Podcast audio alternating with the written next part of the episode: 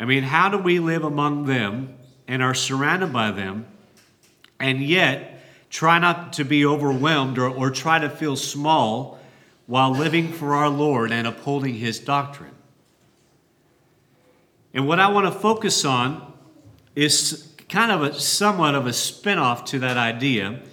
And it's taken from what we saw here in Hebrews 12:1, where it says that we are surrounded by so great a cloud of witnesses. And the reason why I want to talk about this is because even though, we might find ourselves surrounded by the world, we are also uh, comforted by the fact that we are surrounded by something that's even far greater than what this world has.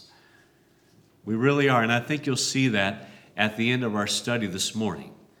So, we're going to talk about this idea from the context here in chapter 12, and also going back to chapter 11 here for just a little while this morning.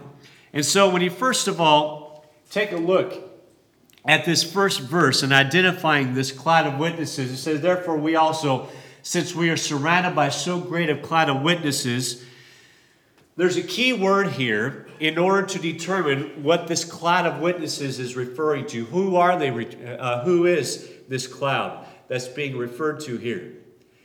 And so, basic Bible interpretation would point you to a key word, and that's this word, therefore. And usually, when you see the word therefore, it's there for a reason. What it does, it makes a connection to what is about to be said from what was just mentioned. And so, in that case, that is just the case here in this context uh, of the book of Hebrews and in this particular case. So, what I want to do, I want to go back to chapter 11 just for a moment. And so we kind of understand who this cloud of, uh, of witnesses is that we are surrounded by and kind of get, get an idea of these people. And so you have chapter 11 of Hebrews, and we know that this chapter is, is labeled the, uh, the Heroes of Faith or the Hall of Faith. And we read about great people in this chapter. I mean, we, we read about people of faith like, like Noah, where he displayed his faith by building the ark over such a long amount of time. It took about 120 years to build the ark, but he was persistent, and his faith kept him going to build that ark. Not only that, but we are also, uh, it also mentions the faith of Abraham. And the Bible says there in the context that, that Abraham, he showed his faith by leaving his homeland to go to a different place, and he had no idea where he was going. God said, I want you to go to this place. And Abraham said, All right. He left everything behind and did that. And he showed his faith. And from that, uh, uh, from him and Sarah, Isaac, the child of promise, was born, and a great nation came about from that. You talk about the faith of Moses, that is mentioned here in chapter 11 to leave the easy life of an Egyptian and to join his true nation, the Israelites, and endure hardships for the rest of his life in the wilderness. That's faith. But what I want to do is begin reading here in verse number 32. Because you got kind of a summary now of how people displayed their faith in various ways. Because it says, And what more shall I say? For the time would fail me to tell of Gideon and Barak and Samson and Jephthah, and also of David and Samuel and the prophets, who through faith, what did they do? Well, they subdued kingdoms, they worked righteousness, obtained promises, stopped the mouths of lions, quenched the violence of fire, escaped the edge of the sword. Out of weakness were made strong, became valiant in battle, turned to fight the uh, or flight the uh, armies of the aliens. Women received their dead raised to life again. And so within this is just a whole slew of acts of faith. You have here Gideon, and you might know the story of Gideon to where even though Gideon, uh, he started out with a great number in this army, and God said, Oh, you got too much. And it kept dwindling down to just 300 guys. And among those 300 guys, they were able to take the Midianites and the Amalekites by the tens of thousands all because of the faith of this man of Gideon. Not only that, Barak, he led 10,000 men of Israel against the mighty foe of Sisera and his men, and they were victorious in their battle. according to what we see in, in Judges chapters 4 and 5. You have Samson that's mentioned here. Now, sometimes people question the life of Samson, thinking, how in the world is he mentioned here uh, in faith? But he is. He was a man of faith. And the writer, divinely inspired, penned his name here. But he displayed his faith in God toward the end of his life, and God used him to kill many of the Philistines. Have Jephthah, and like Samson, he was far from perfect, but he showed his faith in the Lord through battles with the uh, Ammonites and the Ephraimites. And then you got David, and so much can be said about the faith of David and his life. But one phrase really puts it into perspective that he was a man after God's own heart. And he displayed his faith in so many ways. And, it, and God gave him victories in his life. You got here Samuel. Samuel was a great prophet, and he was the last judge of Israel. And he helped, he, he was very influential when, when the kings began to come in uh, to be established in the nation of Israel. He helped King Saul. He helped also King David. And uh, he provided spiritual guidance to them. And then he talked about here about them subduing kingdoms, and these, mentioned, these men mentioned did just that due to their faith. They, these people worked righteousness. Uh, also says that they had obtained promises. A uh, couple in perspective was that of, uh, of uh, the, the nation of Israel, where they received the promise of the land of Canaan. You have also Abraham, where he received the promise of this child, Isaac. Even though they were advanced in age, God still promised, or God still gave them a child. And so they lived by faith in anticipation that that would come. He also mentions that the, the stop the mouths of lions. And of course, our mind is taken to Daniel when Daniel was thrown into the den of lions there in Daniel chapter 6, and how he was not harmed by those lions. Quench the violence of fire. And this happened when Shadrach, Meshach, and Abednego, when they were thrown into that fiery furnace, but they didn't die. Not even, not even the evidence of being around fire was, was on them. But because of their faith, God saved them from that fire. And then he mentions that they some escaped the edge of the sword, talking about David, Elijah, Elisha in their lives, and also women received their dead raised to life again. There are two examples of this in the Old Testament. You got that of uh, the son of Zarephath's uh, widow died, but due to her faith, Elijah raised her son from the dead. And you got the Shunammite son, where they had passed away, yet due to her faith, Elisha raised him from the dead. And so I quickly went through all that, and I want you to understand something that there were great victories because people had faith in God, and God blessed these people. So they died in faith. But I want you to understand something as we continue reading, the tone changes. Yes, we're still talking about people of faith, but not every time that people had faith, not every time they had victories. And sometimes it was very difficult for people because of their faith. Look here as we continue on to verse number 35. Others were tortured, not accepting deliverance. They might obtain a better resurrection. Still, Others had trial of mockings and scourgings, yes, and of chains and imprisonment. They were stoned. They were sawn in two, were tempted, were slain with the sword. They wandered about in sheepskins and goatskins, being destitute, afflicted, tormented, of whom the world was not worthy. They wandered in deserts and mountains and dens and caves of the earth. And so, when the Bible mentions that some were tortured, not accepting deliverance, this word tortured, it's an interesting word. It actually means stretch. And although we don't find examples in the scriptures where the disciples of the Lord were tortured in this way, we do know that it happened because the writer divinely inspired wrote these things about how people in former times have shown their faith in the Lord. And it's amazing to me with this phrase, not accepting deliverance, that tells me that they had a way out. They had a way to denounce their faith and to escape that type of torture. But they chose not to.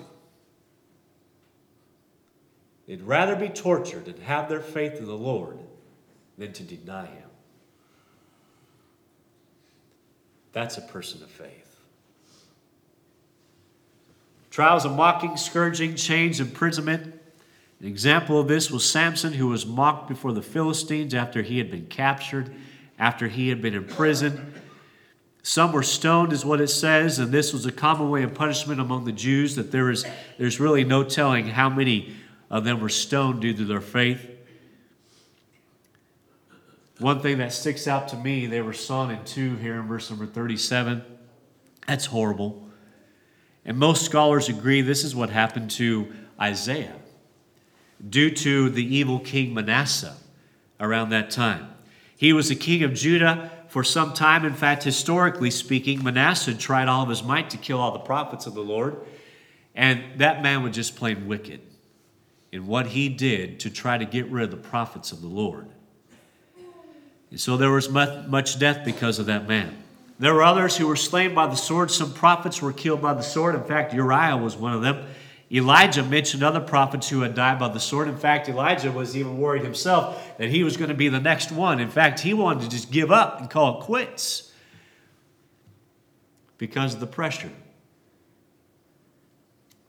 Others wandered about in sheepskins and goatskins, being destitute, afflicted, and tormented. And one particular account that this happened was with the prophet Elijah. He was driven away from his home due to his faith in the Lord. And basically, he was an outcast to everyone that was around him, since, since those who were around him that he was surrounded by rejected the Lord. There was no safe place for the prophet Elijah. And then it says, of whom the word was not worthy. And the, the phrase stands out to me in the midst of, of a contrast that is shown through these individuals of faith and the opposition that surrounded them. Because even though they lived on the earth and among these people, that what they did is that they showed and they lived their way showing this world was not their home. They were looking for a better place, a homeland, after this life was over. And they lived their lives in faith. Even though these bad things happened to them, they still had faith in God that it was going to be worth it in the end. And so we see a sad and tragic outcome for some of these people who showed their faith in the midst of being surrounded by the enemy. But I want you to know something from what we've seen this morning. Yes, we're going to have victories because of our faith. And we're going to have times where really all is right in the world. And we're going to have times where we feel great about walking with the Lord. But really, the harsh reality is that not everything is just blue skies and sunshine.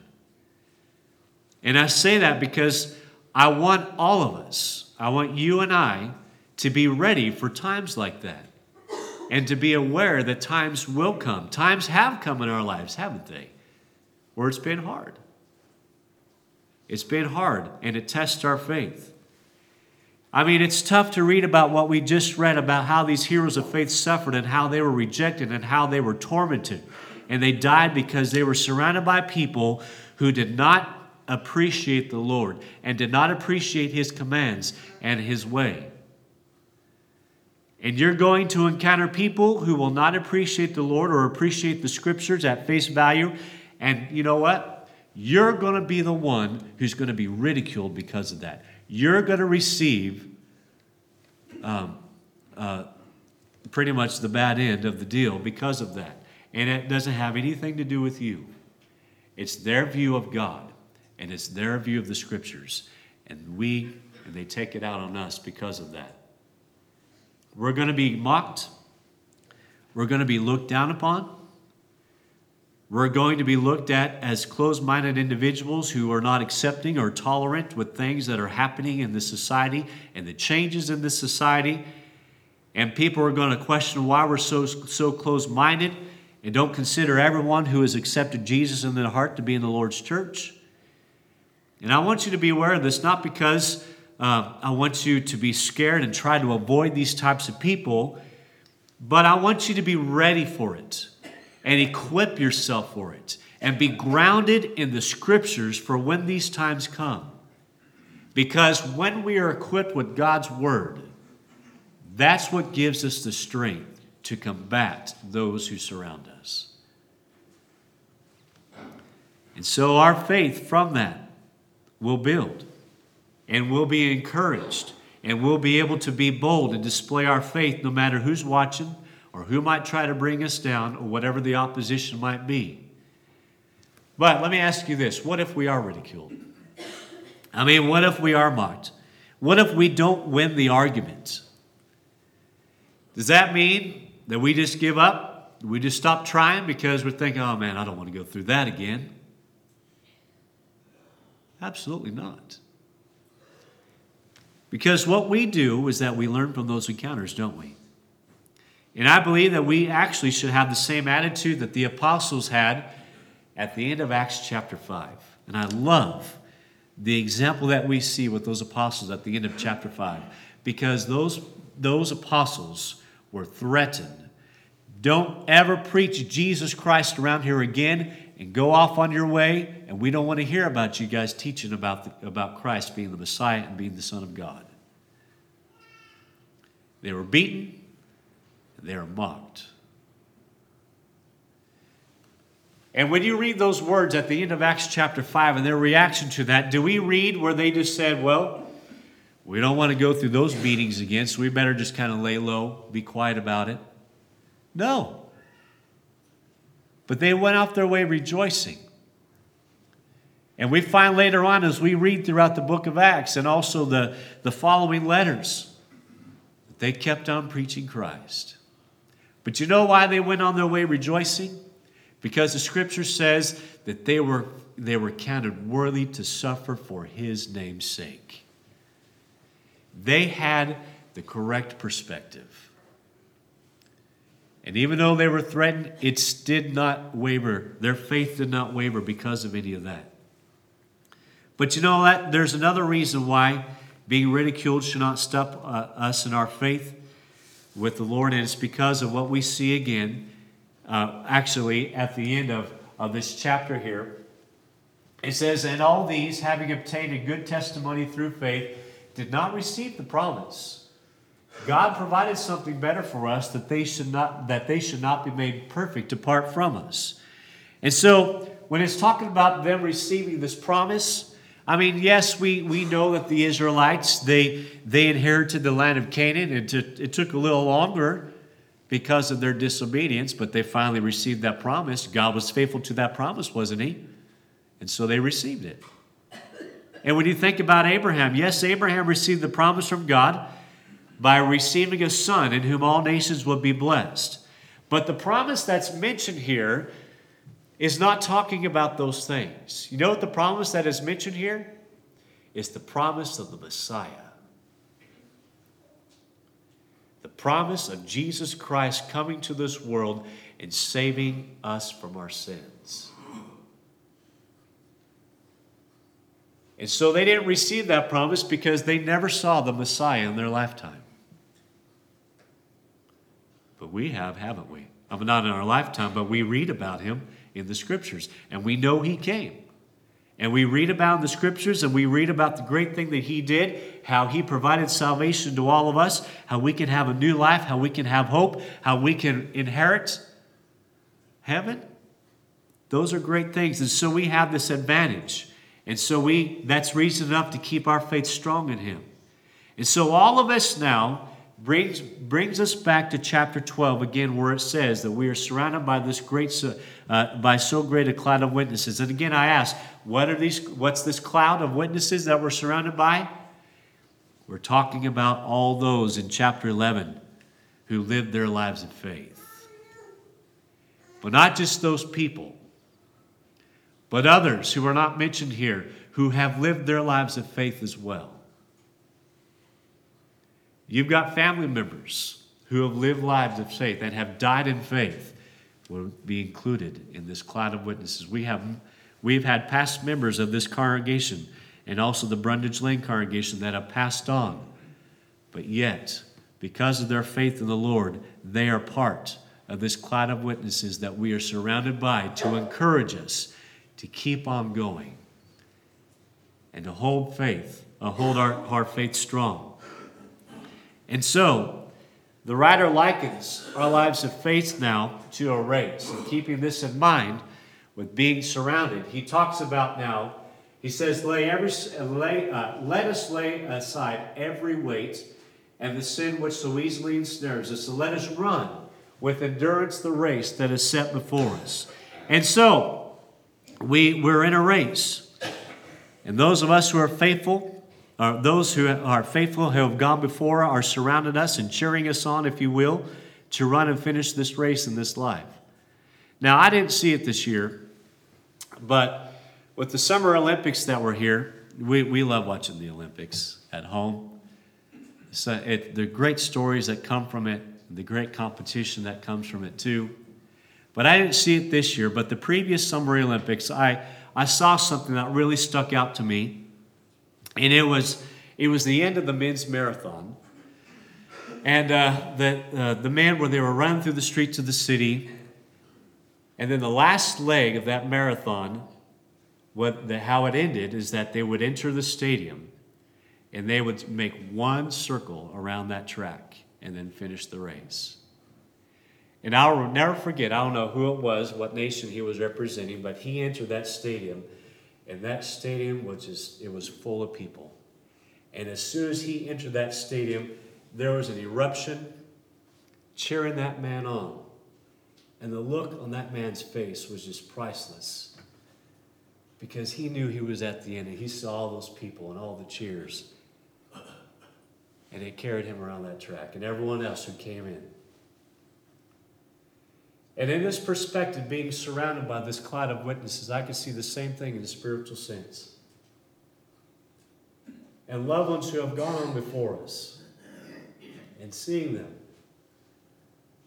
and seeing them cheer us on.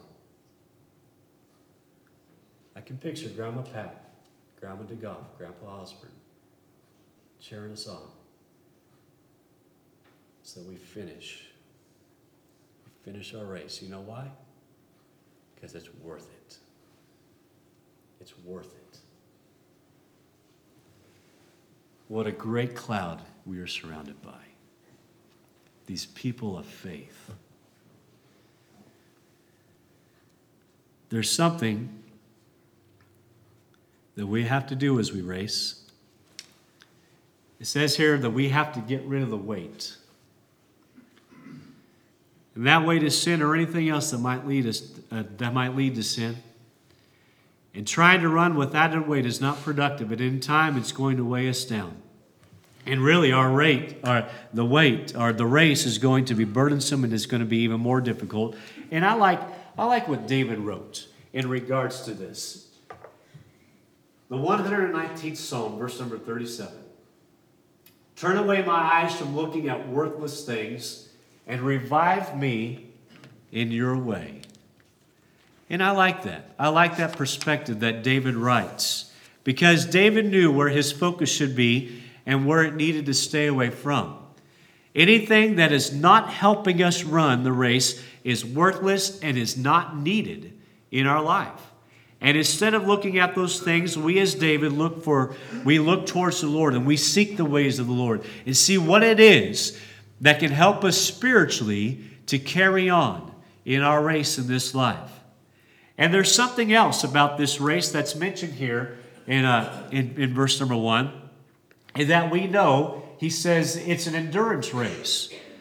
And uh, it's not a full on sprint, nor is it one where we just kind of poke along either. It's a race that we just keep a steady pace. And our faith can be hot, cold, and then hot, cold, but we keep it as steady and as strong as possible.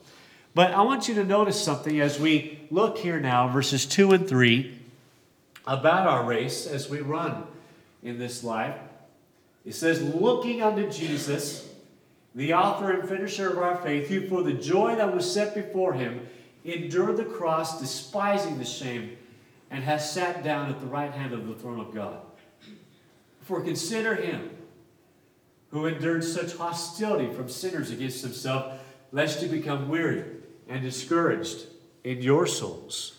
And so really here, to me, it's, it's, it's a bit ironic, if you will, because yes, we have the cloud of witnesses surrounding us, an example of how to run this race. And yes, it provides us encouragement to run well. But you know what? They are not our main focus. The writer here says Jesus should be our main focus through this race. Why? Well, he gives reason why here in this context. Is because he's the author and the finisher. In other words, he's the first and last example of our faith, of faith in God. So, how is he an example? Well, he talks about that. He despises shame that the cross brought. Yet he willingly died on it anyway because he knew what joy would ultimately come from it. He knew that we would be saved by his death on the cross. And he was willing to pay the cost for the ultimate benefit of me, for the ultimate benefit of you, and for all mankind. And we have to determine to pay the cost no matter what the benefit of the Lord, uh, for the benefit of the Lord and for his glory. And if we have any doubts or if we ever become discouraged and need encouragement in this life, verse number three says to consider Jesus. I mean, when you consider Jesus and consider the life that he lived, there was lots of opposition that he ran into. You talked about the Pharisees and the Sadducees and the scribes, and those people were trying all their might to try some, some scheme to try to get Jesus out of the picture or maybe try to, di- di- to uh, discredit him from what he said or what he did in his ministry. All kinds of opposition. And I love when I read of all the opposition that Jesus dealt with, every single time he shut them down. And there was nothing that they could, that they could say to him. Every time he shut them down. And I love that. And I love to see that picture of Jesus, and that gives us greater faith that even though there might be opposition, our faith could still be strong too. Don't let it waver. No matter what a person might say to you, no matter what they might try to do, no matter what it is, do not let it waver due to the opposition. Now, when this race is over, we know there's going to be a prize for us. It's not going to be a gold medal. It's going to be something far greater than a gold medal. Paul says in 1 Corinthians chapter 9, you know what we're going to receive? A crown of righteousness. A crown of righteousness. To me, that's something to look forward to. But there are so many other blessings that I look forward to as well, With just reaching the end and finishing my, my race for the Lord. I mean, consider being with, with Jesus and God and, and with the angels and being able to hear the singing and, and just the worship and the fellowship. And being able to, in my opinion, just ask questions that I have. Maybe sitting down talking with Moses. Oh, other great heroes of faith that we read in the scriptures. So many things to look forward to. So our faith shall not waver. And I want to tell you, it's going to be worth every effort that we put into our race for the Lord. Even considering those who have gone on before and surrounded by this great cloud of witnesses, they're cheering us on to finish. We thank you for listening to our podcast put on by the Church of Christ at 2215 Planz Road in Bakersfield. If you would like any additional information, or you would like to receive a free Bible correspondence course by mail, please email us at info at churchofchristbakersfield.com. Our service times are Sundays at 10:30 a.m. and 5 p.m.